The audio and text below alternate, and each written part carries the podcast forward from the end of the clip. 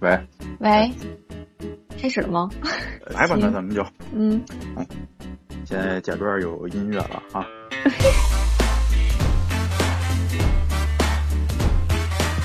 Hello，大家好，我是小撒，Hello，大家好，我是李老师。欢迎大家来找我们摸鱼。今天呢是九月一号，开学第一天，也是我们摸鱼电台正式上线的大日子。这个日子是我们精心挑选出来的吧？我们是希望以后呢提到这个日子，你们能条件反射到脑海中的，除了学校大门、红领巾、新书包、新书皮儿，还有我们摸鱼电台。啊，我真的是摸鱼电台。我真的是很久都没有感受过这种开学的感觉了，就是自从毕业以后，你呢？我也是，我的感受可能在现在这个年龄啊，还有这个时间节点上，能够感受到，就是马路上，或者说嗯在公共交通工具当中啊，突然多出了好多人，就代表开学了。那今年九月一号，你有什么不同的感觉吗？那肯定得有不同的感觉呀、咱们上线了一期这个这两天的心情，这两天的心情啊，其实就跟开学有类似的地方，但我嗯觉得它不像一个小学生要去入学，嗯而是像一个小学要升到初中的感觉。你看，就小学啊，其实已经熟悉了这个，呃反正我当时上小学的时候啊，不知道咱们听众朋友们是不是也是这样？就小学嗯升到初中，基本上离家也不会太远。嗯而且还会有这么一到两个啊，你们小学的这个同学，嗯呃，同班或同年级跟你分到一个班里边了，哎然后你们两个就会特别好哈。这个不管是同性还是异性，两个人先这个作伴，一起嗯呢去面对这一些陌生的新同学。嗯，我理解，我我理解，对，就这意思，就是我就是你那个住你们家附近的，哎，对，咱们两个就一起从一个工作生活当中的角色啊，现在到了电台作为两个主播，一起去向观众朋友们去分享咱们的故事。嗯。其实我也是，就是那种既紧张吧，然后又特别兴奋，就跟开学一样，是一个崭新的开始，但是又很怕自己会做不好，因为我毕竟接触播客的时间不长，可是一入坑呢，就还挺上头的。上头。对，你是什么时候开始接触播客的？你有多长时间了接触？哎呦，那我应该是一个老电台迷了。嗯，但什么时候如果你？是嗯你说是这种这种形式的互联网的播客，我印象应该是从一六年、一七年开始，哦，还挺久的。对，得有六七年的时间了。你还记得你听的，就是算是最第一期最开始的一期节目是什么内容吗？吸引你的？哎呦，节目啊，我倒不是不方便说，但我确实已经忘了这个节目的名称了。但是嗯它讲的是类似于财经啊，还有一些呃沟通技巧那种比较呃硬知识类的博客分享。嗯我当时是想就在，因为我做培训嘛，嗯，我想看看这大家现在都在听一些什么内容，我就无意当中搜到了，然后就吸引你了。然后就听。嗯但是听的过程当中就有很多的这个节目类型的一个变化嘛。嗯，你觉得就是喜欢听播客的人群，它是什么样的一个分布呢？我也很好奇，到底什么人会喜欢听播客？那那就是像咱俩这样的人，就是还有现在戴着耳机听咱们节目的人，嗯，就是这样的一个定位。我觉得首先第一啊，就是得有这个不算短的空闲的时间，嗯他可以把自己的这个耳朵啊戴上耳机去听这个节目。嗯比如相相对比的，就是像这个各种短视频啊，它可能哎三到五秒，呃几分钟就能刷好多。嗯但是这个播客呢，它可能有剧情、有逻辑、有节奏，嗯，再嗯短可能也需要十五分钟、二十分钟，甚至长节目需要一两个小时，嗯。所以他肯定要把这个时间准备好，嗯，有这空闲时间。啊，我说说我，我就是因为，嗯、朋友吧，认识的人，然后他们会经常听播客，然后分享在群里嘛。然后有一次他们自己上了播客了，发给了我一期节目，我一听，因为是熟人在做播客节目，我就听进听进去了，然后我就发现很有意思。而且那天我记得我听播客的时候，我是在扫地，后来我突然发现，就是我整个就平时觉得很辛苦的一件事情，我整个扫完了以后，我不觉得辛苦了，那天就时间过得很快。后来我就觉得，我每天扫地的时候，我都想听听播客，就慢慢的就养成了习惯了。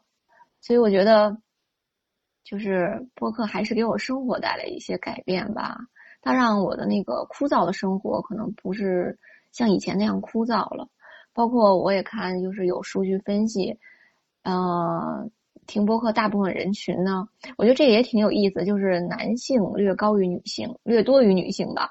然后啊三十五对，然后三十五岁以下的偏多，本科及以上学历的偏多，还有一线城市的偏多。播客人群的这个画像其实还是挺高素质的一批人。对，那是我也是这么觉得。我相信嗯这个听众们也是这么觉得的哈。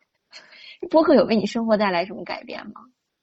呃其实也有，就像嗯刚才你说，你是在做家务的时候比较喜欢听播客节目，我呢嗯是比较喜欢在跑步的时候听播客节目。哎，但是跑步一般不是都会听一些很热血的音乐吗？带节奏那种。呃那个可能每个人不一样吧。嗯还有就是热血的节目那种音频呀，也有嗯那种歌单呀，可嗯能时间比较短。就就我的跑步时间比较长，基本上都是六十分钟到九十分钟，嗯所以我就会选择一个时间差不多的呃播客节目，呃嗯。从出家门到回到家门正好能够听完。哦，我不懂，因为我平时也不怎么跑步。就是像听这种播客的节目，它会影响你跑步的节奏吗？呃，有的时候会，比如说在听到特别有意思的节目的时候，可能就跑不动了。呃，嗯或者说听到一些特别特别走心哈，就这种比较深刻、需要思考的节目的时候，我可能这个跑步的速度就会慢了。嗯但总的来说啊，它就让我这毕竟这个跑步哈，虽然我都跑这么多年步了，但我也觉得有的时候很枯燥，就有一些这个呃声音啊，而不是音乐的陪伴，我觉得还是挺好的。嗯，那你听从一六年开始这么长时间，你有想过说自己来做一个？因为你不是也是老师吗？就是靠语言，靠就说白了吧，就是靠嘴来。要靠嘴吃饭。对，你有想过也成立一个播客电台吗？其实，在最开始听播客的时候啊，就想过成立一个电台，嗯，但是我这个人呢，就比较懒，一个嗯，人呢就可能想起想起一出啊就睡一出，嗯呃，没有什么这种能够坚持下去的这个热情和动力。嗯呃，跟身边呢，可能当时有许多人都不了解播客是什么，就觉得哎呀，这个呃，有的人就说，可能你不如还是正经的做这种线下的培训，他们是以这个工作为主嘛。嗯嗯有的人说说做播客不如做短视频，这个呃投入低，然后见效快，包括现在嗯是各种风口，还给你分析这种什么商业呀、数据呀等等等等。嗯，呃，我呢也就一直没有行动起来。如果真的让你就是单独成立一个，你当时最早期的时候，你你最想做的什么类型或者什么内容的呢？其实我最早期我做过，如果这么说的话，其实我是做过一期呃专题，有十期节目，哦，就是讲把我这个培训当中的一些知识点分享给这个听众。哦，对，现在还能找到？呃，现在找不到了，嗯，下线了。下线呃，作为黑历史已经下线了。哎，那当时那个点击率什么的，或者说收听率高吗？当时点击率都是我呃做这个节目之后，强行让我的学员 还有我的家人朋友们去收听的。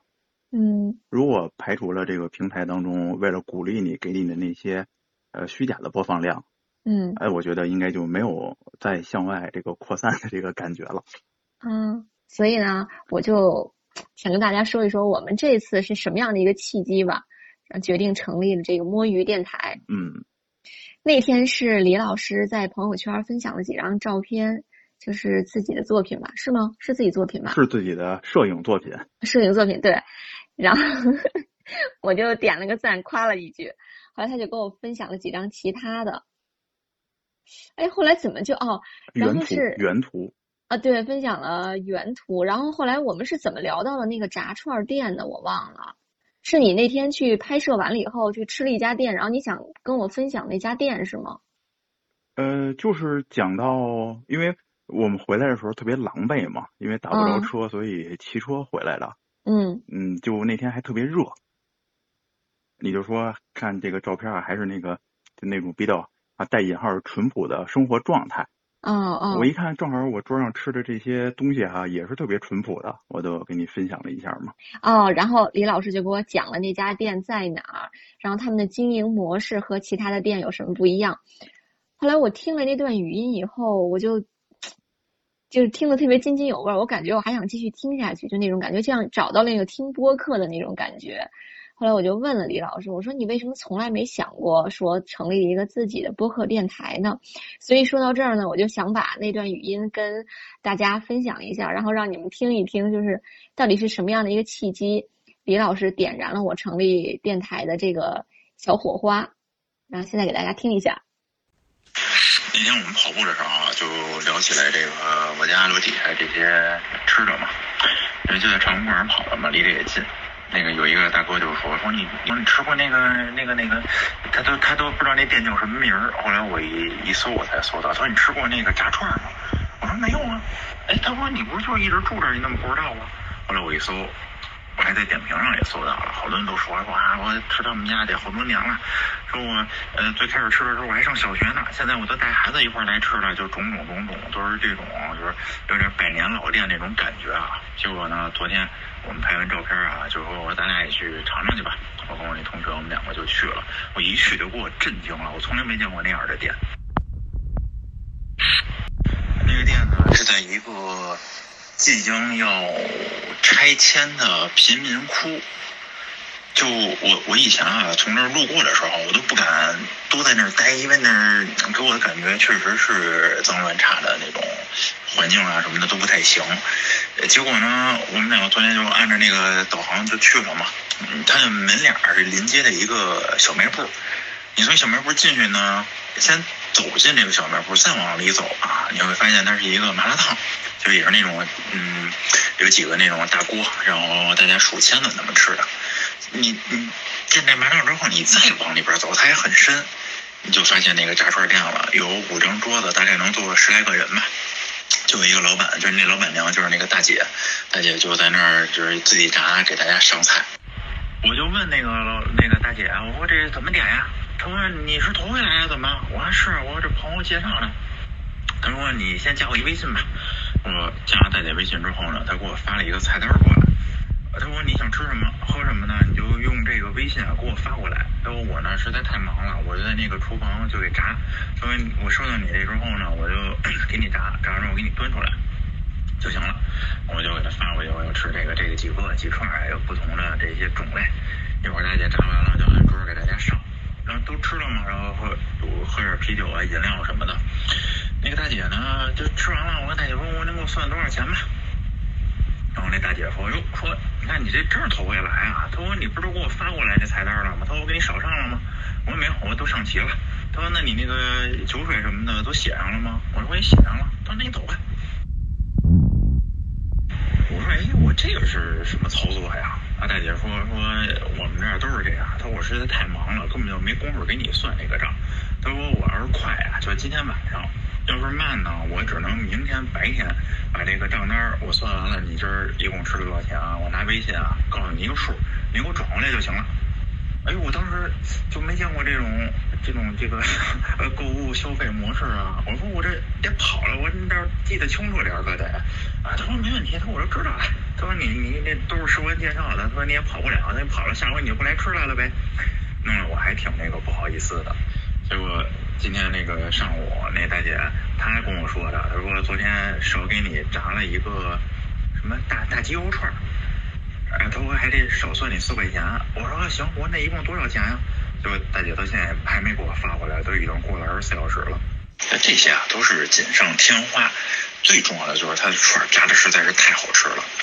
嗯，也有缺点啊，缺点就是它实在忙不过来，而且它不是按照这个你每桌点什么东西给你上菜，它是比如这一波我全炸这个豆腐，那谁点的豆腐我就给谁上，下一波呢我都炸这个鱿鱼，谁点的鱿鱼呢我就给谁上，导致我们在那儿待了一个多小时，两个人没吃饱。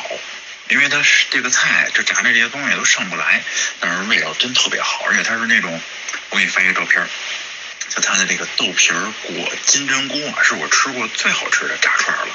就外边那一层豆腐皮儿啊，就它炸完之后，它端上来，你用筷子一夹，就它都碎了，就特别酥。然后你一咬，嘎吱嘎吱全掉了，都都咬不起来那种感觉。好了，听回来了。听回来了。对，这就是本人的声音，没错。其实，在这个表达上，每个人还都是有自己特长的。对，就是有自己的优势吧。有些人就善于，或者说他能够把一一件很平常、很普通的日常描述的很有意思。李老师就是这样一个人。哎呀，这个 我就慢慢的在，我觉得慢慢的在后面的节目中吧，我想把他的这个优势呢，就发扬光大，让大家都能够感受到日常生活是多么有意思的一件事情。但是需要发现美的眼睛。哎，还有需要能够描述出美的嘴，对，还有能够听到美的耳朵。对，那我其实从来没有问过李老师啊，我之前就是只是跟他商量了一下，就两个人一拍即合吧，说我们想成立这样一个电台。我记得好像第二天我们就达成一致了，就行动起来了，对吧？行动起来了。对，但是我从来没有问过你，就是做这样一个决定，对于你来说难吗？就你会反复思考吗？还是说你我一跟你说完，你马上心里就已经有答案了？我马上就有答案了，是因为我觉得这件事情啊，就咱们两个人做播客这件事情啊，嗯，如果你不把它设置的或者说想的那么的呃长远，那么的商业化或者说规模化哈，嗯，那其实这件事情启动起来呃很很容易。因为它不需要什么设备啊，不需要有专业的场地，它只需要你能够把你感兴趣的或者说听众感兴趣的这个事情啊给讲出来。但是它花费精力啊。呃，花费精力，那那我觉得就要看这个人哈，就比如说你或者我，或者说呃其他做播客的咱们的同行们，嗯，有没有这个就想去分享？想去传播自己声音的这种，你说动力也好，你说需求，或者说你说这种，嗯，满足内在的这种快乐。所以说我一提议以后，你在心里其实立刻就已经同意了。啊，我当时的反应就是啊，这终于有人来找到我了哈！我现在就缺一个人想跟我一起。可是你那天表达不是这样，就我那天感觉你其实是有一点犹豫的，因为你没有特别兴奋的说好啊好，咱们一起做。哦，我的犹豫是在。由于你是不是想认真去做这件事情？哦，如果你再通过咱们这个哈这勾心斗角的沟通，然后我一看啊，他确实是想做啊，小撒是想做这么一个节目，并且他不光是想承担这个后台或者说这背后的一些工作，也愿意一起把自己的这个声音传播出来，那我觉得就一拍即合了。其实我觉得我因为很久都没有梦想了，然后突然我们有这样一件事情。就是算是一个小的创业吧，然后让我又找到了那种，嗯，怎么说呢？重新做梦的那种感觉。有啊，这就是一个不大不小的一个播客梦，当然也需要这些咱们的听众朋友们帮咱们一起去实现这个梦想嘛。嗯，你你还记得你人生中第一个梦想是什么吗？哎呀，你。现在听众朋友们可能因为看不到我们啊，嗯，呃，当小萨问完这句话之后呢，尴尬了，我脸红了，害羞了，哦，我脸红了，呃，我觉得这个时候应该有那种背景的音乐啊，徐徐响起。同时呢，这如果有一个大屏幕的话，大屏幕上会有我从小到大得各种奖状啊、合影啊、参加活动的一些照片，然后讲我这一路啊是怎么走到现在的。但作为一个很很平常的平凡平凡人来说啊，你问我最早的一个梦想是什么？那我说出来也不怕大家笑吧？就我最早的一个梦想，包括到现在我都没有完全把它给放弃的，就是我想摊煎饼。啊 啊，你看，这就是看对方怎么样去应接我的这个梦想了。不是，那你嗯，你们上学的时候会写这样的作文题目吗？呃，会写这样的题目，然后你就写比较真诚的写了这个题目，嗯，还请了家长。为什么呀？因为其他同学写的都是我当科学家，嗯，科学家，那时候还没有律师呢啊，嗯，有的有医生，还有那些我觉得特别有心机的那些同学，他就写我当老师，因为老师太辛苦了，然后那些人会得高分儿。但像我这样的比较比较朴实的人，我想当一个劳动者，我想给大家摊煎饼 啊，我就想推一个小车，然后我这个手艺特别好。我想知道，我那劳动者很多了，嗯，那炸油条、卖菜、卖报纸都算，你为什么想摊煎饼？你你是不是对人家那个推子，就是 做煎饼那个过程感兴趣啊？呃，为什么就就是这么多劳动劳动者当中啊，我们选了摊煎饼呢？就是因为我当时接触的劳动者就是摊煎饼的，像其他的劳动者，比如说捕鱼的呀、伐木的呀、种地的呀，我接触不到。嗯，像什么炸油条的啊、什么卖油饼的啊、包包子的，我当时也没接触到，就接触到这个摊煎饼的一个大姐了。嗯，并且就像你说的啊，我从小到大就对这种有操作感。然后有流程的，就这一系列，包括哎，先摊，先放一个饼，然后就，用那个小推子推一下，然后可以，并且一定要是单手磕蛋啊，嗯，单手把鸡蛋磕在上面之后，还要那种特别熟练，问都加什么呀？就整个这一套流程，其实我从小到大都特别的沉迷，而且如果有机会啊，就是我可以看用什么方式给大家分享一下我手机当中。只要是我吃过的，在北京的这种煎饼摊儿，我都把它拍下来了，并且是视频。嗯，目前吃过吃过多少家呀？哎呦，那视频就太多，我觉得得有上百个视频了。在北京的吗？在北京的。上百家煎饼摊？不是上百家煎饼摊，是就我去一次我就要拍一次。哦，那你有评出手法？有评出最好吃的一家吗？呃，最好吃的一家就是路边在具体位置说了，大家可能也找不着。嗯嗯，就是那家煎饼，因为他的手法实在是太潇洒了。但是其实摊煎饼，我觉得这个梦想还挺好实现的，因为我看现在有好多小孩那个他们的家庭作业吧，就是要在家做一做一次家务。在家不行，在家不行，必须是车，必须是一个车。嗯，而而且不瞒各位啊，这个我估计小撒都不知道我这段往事。我大学刚毕业，就还没毕业的时候，不找工作嘛。嗯。正好赶上这个金融危机。嗯。我想，哎呀，这个也投简历石沉大海，不行。我说我就去，真的是要去这个摊煎饼了。嗯。我还特意去找楼，因为当时确实也是一个没有社会经验的人的这种风险哈。嗯。我还特意去找了楼底下的这个五金店。问他们就是这种小三轮车改装，用那个铝合金搭一个棚子之后怎么设计，大概需要多少的这个费用？嗯，呃，我当时我就，但但但当然肯定他是坑了我了。他说需要一千五百块钱。嗯，就在那个时候，后来我真是准备啊，找家里边已经借钱，说准备开这个煎饼摊的时候，被父母无情的给啊否定了之后，对，然后按部就班的找了一个工作。那所以你就是。梦想实现的多还是破灭的多呢？嗯，梦想啊，哎呀，如果按照这种级别的这个梦想啊，那我觉得还是破灭的多。有实现的吗？呃，实现的有，实现的肯定。如果这人从小到大梦想都失败，那这那我觉得太苦了哈。我可能坚持不了今天跟大家一起还能录节目，早就轮回了。讲一个实现了的梦想吧。哎，那你就是给了我一个，嗯。先给了我一个给听众们这个装的机会哈，那我要好好是好好讲讲这个梦想是怎么实现的了。嗯，其实这个梦想，嗯，也也是一个机缘巧合，也不大。这梦想是什么呢？就是我这个高中啊，高考嘛。嗯。呃，我的梦想就是考一个好大学。嗯。呃，就实现了。这听起来哈是一个比较正常的这么一个结果。但是这个，我觉得他梦想啊，之所以迷人，或者说大家哈，就是在私下，不像我们，不像我哈，这么当着这么多人听众们，我就大谈特谈自己的梦想这样的啊，这个不要 face。就大家在私下谈梦想，喜欢去分享它，就或者说自己想，就是它的魅力在于你对于它特别着迷，你投入，然后最后有这种收获的快乐。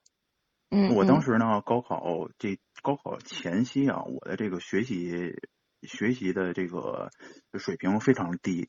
我们班当时一共四十八个人，嗯，我呢是倒数第二，又因为我呢从小数学就不好，所以我选的是文科。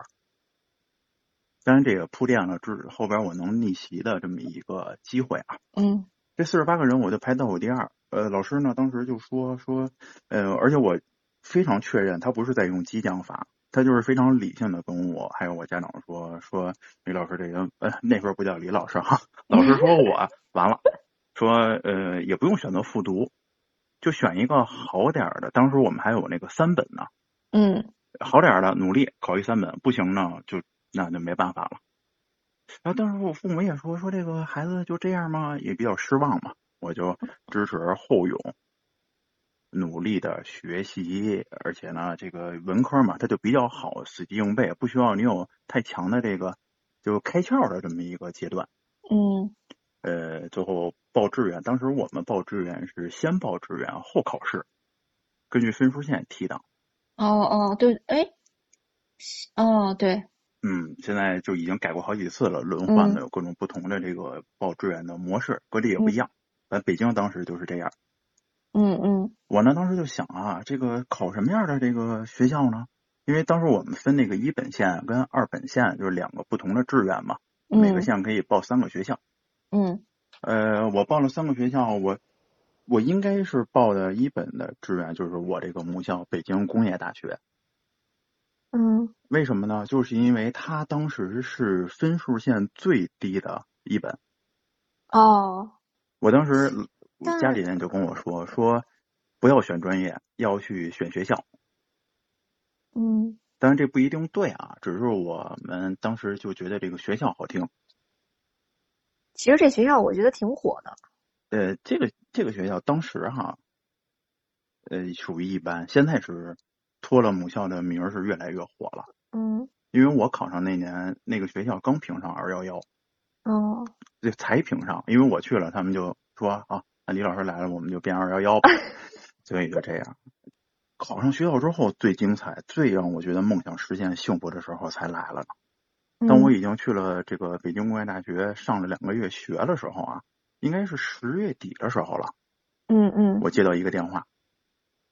是我们高中的老师邀请我，哈，注意是邀请我 去给高三的学生做一个汇报、分享、分享。哎呀，就我这当时那种状态啊，那种心态，口若悬河，我觉得可能做培训或者说喜欢讲台那种感觉，都是是从那时候开始的，都是有小种子的。那绝对是一个非常非常那个有劲儿的小种子。嗯，而且还给了我两百块钱。嗯嗯，我觉得两百块钱，两百块钱后来干嘛了？两百块钱回到回到我们这个大学的这个宿舍，就请客了啊，非常豪爽，没纸装没纸装，甚至我当时还想要不要再找回这个高中时候那个校服哈，穿着那个回去，但后来我才想起来，那校服我当时就考试完之后我就把它给烧了。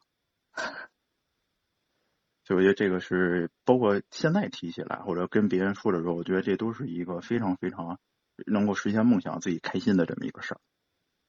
包括到后边可能在工作当中啊，在生活当中，包括在挣钱方面，都会实现自己的这个愿望预期。但我觉得都不如这个学生时代的这个这个梦想的实现啊，给我带来这个快乐要要多。就你说的这种感觉，我刚才回忆了一下，我真没有。就是。感觉就是没有那种，没有那种梦想实现的那种特别兴奋、特别开心。经过自己的努力，然后终于抓到它了。没有，我记得我印象最深的就是实现了一个梦想的这个故事，能分享的就是，嗯，因为上学的时候老主持节目，就是上台主持什么年会啊、晚会啊什么的，然后老师在那个评语里还老写说。祝我们未来的金话筒怎么怎么样？就大家对你的期望吧，都是希望你能当主持人。所以呢，我记得有一天有一次下午吧，然后坐在一个小车里，跟爸爸妈妈经过嗯北京电视台的时候，那时候还在老坛西三环那边。然后后来我就把窗户摇下来，跟爸爸妈妈说：“我说有一天我就会在这里面上班的。”那个时候还是小学呢，然后。然后那天开，因为开的车速度很快，然后我当时系了一个纱巾，好像一下纱巾还被吹跑了，回家被一顿暴打。画面感都出来了，这都是预兆啊。但是现在就是他们有时候回忆起来，因为我也确实实现了这个梦想，是我现在已经成为了一个媒体人，进到了这个媒体机构里面了。但是遗憾的是，没有能够成为大家期望的，就是坐在话筒前的人吧。然后这一次呢，我们成立了这个摸鱼电台呢，好像又把我儿时的那个梦想，慢慢的又小火苗又点燃了一小部分，点燃，所以我觉得还挺开心的。哦，这个梦想可是从小到大跨度时间很长的。对，但是其实一直在心里吧，就觉得我可能离他越来越远了。哎，其实小三，你刚才在讲的时候，我突然想到了一个点。嗯，就是呢，我我也可以让咱们这个这个呃，不是屏幕前啊，习惯说屏幕了，应该是耳机前，嗯，或者说这个声音前面的听众朋友们，你们也可以想一想啊，就关于这个梦想。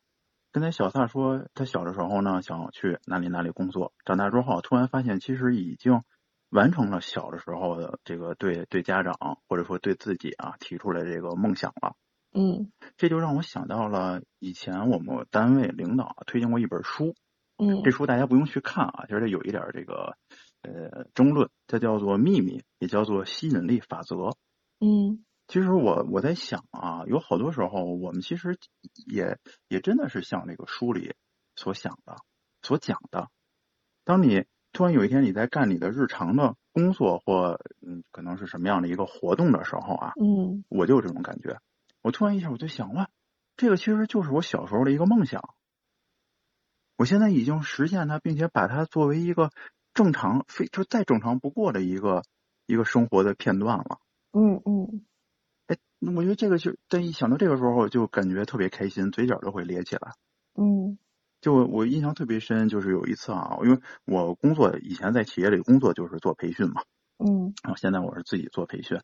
以前在企业里的时候啊，有有这个呃，我们公司就组织外边的培训的专家老师来给我们企业员工做培训。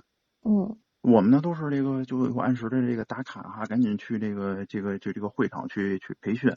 我就看那个老师哈，还特别的这个闲情自若那种感觉，就啊这个呃去这个酒店的自助餐厅吃个饭。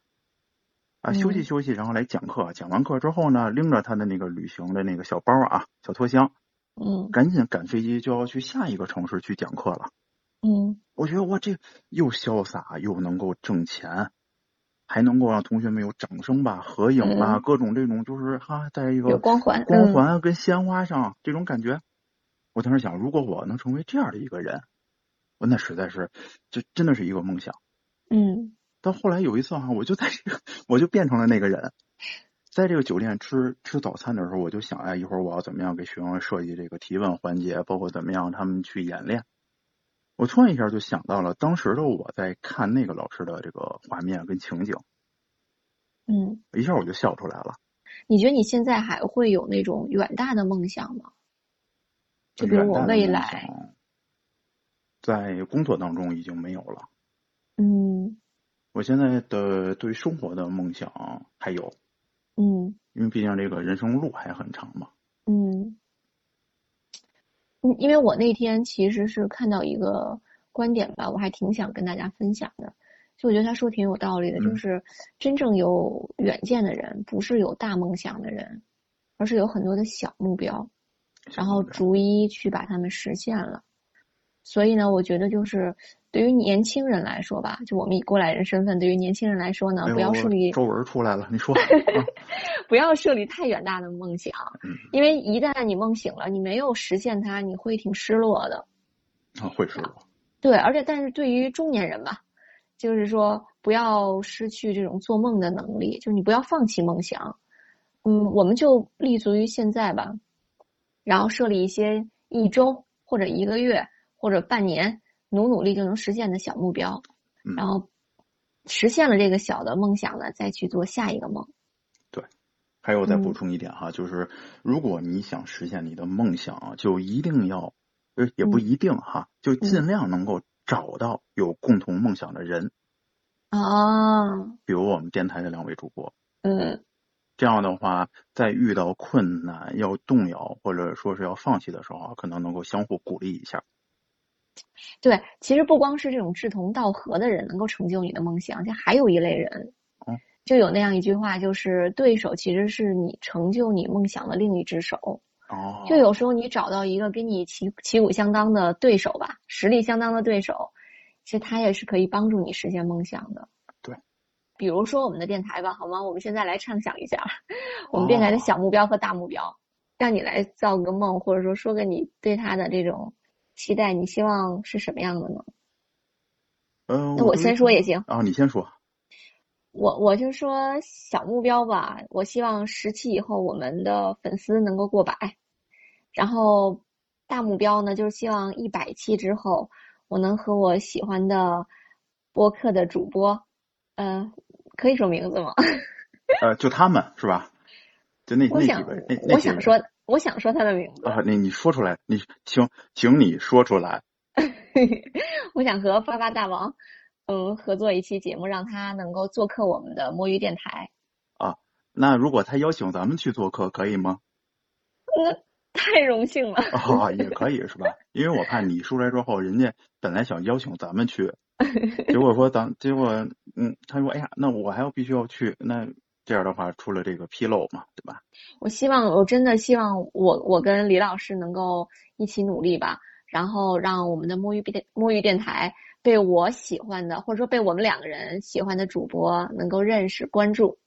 嗯，你呢？你有什么梦想吗？啊，这是你的梦想是吧？嗯啊，我的梦想其实啊，就就一个，嗯呃，其实也不是梦想啊，也算梦想吧。呃，嗯我觉得是这样啊，这个电台呢，我之所以想做它，前面刚嗯才这个咱们节目当中也说了，我喜欢去分享。嗯呃，呃其实现在有这么多的这些播客节目，我觉得咱们呃存在的价值，或者说咱们为什么还要去做它，或者说我的这个动力啊，是因为我在听这些非常非常好的播客节目，还有主持人，包括嘉宾啊，他们在讲的时候能够打动我。嗯就可能他们的一个细节，或者说一段回忆、一段经历啊，让我有建立起同理心、感同身受。嗯那我呢，也想把我的这个，哎呀，我我可能会说我，我心里想啊，我觉得哎呀，这个人说的太对了。其实我当时也有类似，或者说比他还精彩的这个经历，嗯但我就想把它说出来。我觉得嗯这可能也是我想做播客的一个点。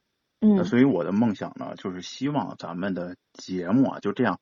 我对于粉丝的数量，包括想跟谁合作啊，没有这么具体的一个呃想法。嗯但我想的是，咱们的节目能够一直在互联网平台，或者说在这个播客平台上边哈，就流传，并且是留存。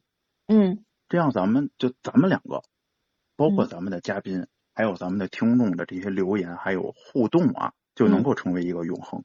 嗯可能在几年之后，我们再反过来，甚至不用几年，我觉得可能几周之后，咱们在听这第一期节目的时候啊，也会脸红，嗯觉得我们的这些表达或者说方式方法有小问题。嗯但几年之后，你要再听这个节目的心态，肯定就不一样了。嗯那如果能够啊，咱们活得长一点，几十年之后，这也就几十年了，之后还嗯能够听到这些节目，那我觉得这其实就是咱们的一个这用词不当的人生走马灯嘛，对吧？嗯 就是个走马灯的回顾啊。嗯嗯我觉得嗯这个的意义可能就更大了。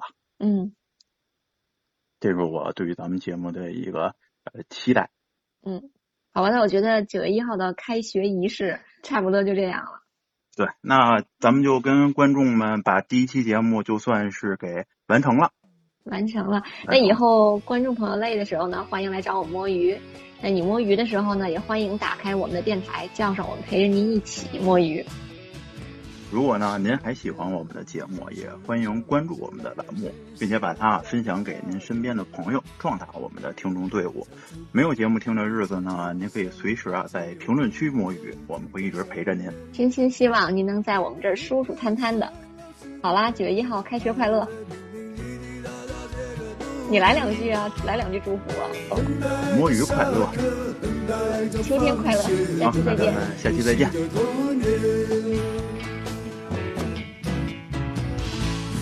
里面什么都有，只是口袋里没有半毛钱。这个是那个魔鬼的。